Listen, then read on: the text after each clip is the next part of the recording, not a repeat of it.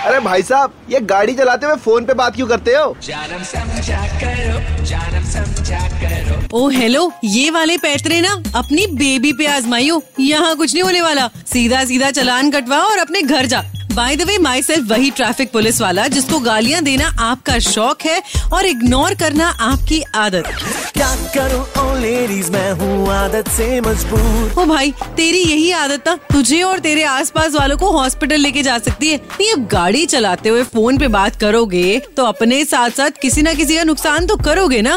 नहीं माना आज के जमाने में फ़ोन तुम्हारी लाइफ लाइन है इसके बिना जीवन तुम्हारा अधूरा है और तो और। अगर हर दो सेकंड में अपना फ़ोन चेक ना करो तो मानो जैसे कयामत ही आ जाएगी। दीपक कलाल एक पंजाबी मुंडी है।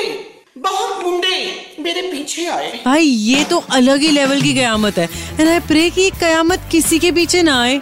हाँ तो मैं क्या कह रहा था? रोड पे मेरा यानी ट्रैफ़िक पुलिस का हाथ देखकर तुम्हारा गला तो ऐसे सूख जाता है जैसे मानो इनकम टैक्स की रेट तो आज ही बढ़ने वाली हो तुम पे। आखिर ये कब समझोगे तुम कि तुम्हारी एक फ़ोन कॉल से कई ज़्यादा इम्पोर्टेंट तुम्हारी ज़िंदगी है? तो मेरी इन फालतू के रूल्स तोड़ने वालों से एक रिक्वेस्ट कि सड़कों पे शो ऑफ़ करने से बचते रहो और सुपर हिट्स 93.5 रेड एफएम बजाते रहो। जानम समझा करो, जानम समझा करो।